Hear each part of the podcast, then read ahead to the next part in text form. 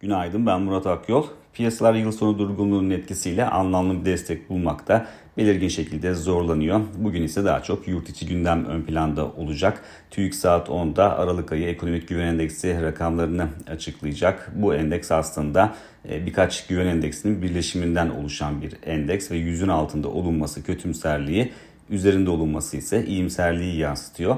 Son açıklanan rakamlara baktığımızda 97.1 seviyesinden 96.9 seviyesine gerilediğini görüyoruz endeksin. E, ayrıca bugün Merkez Bankası da e, PPK özetlerini açıklayacak. Hatırlanacak olursa son toplantısında Merkez Bankası e, faizlerde politika faizinde herhangi bir değişiklik yapmamış ve %9 seviyesinde bırakmıştı politika faizini ama e, özetlerde yeni bir bilgi e, ya da mesaj verilmesini beklemiyoruz. Dolayısıyla piyasa üzerindeki etkisi muhtemelen oldukça limitli kalacaktır.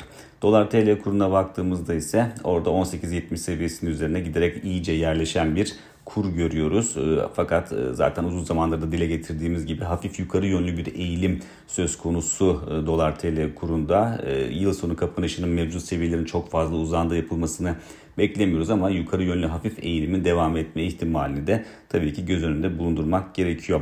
E, Borsa İstanbul'da ise 5500 puan seviyesinin altına inilmesi durumunda, burada kalınması durumunda e, endekste görünümün bulanıklaşacağına dikkat çekmiştik ve dün e, satışlar devam etti.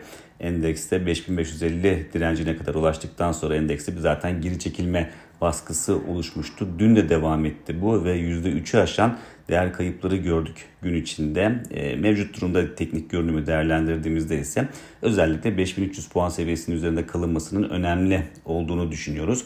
Bu seviyenin altına inilmesi durumunda aşağıda destek olarak 5210 puan seviyesini takip edeceğiz. Özellikle de bu seviyenin altına inilmesi ise endekste kısa vadeli satış baskısının daha da güç kazanmasına yol açabilir. Bir sonraki podcast'te görüşmek üzere.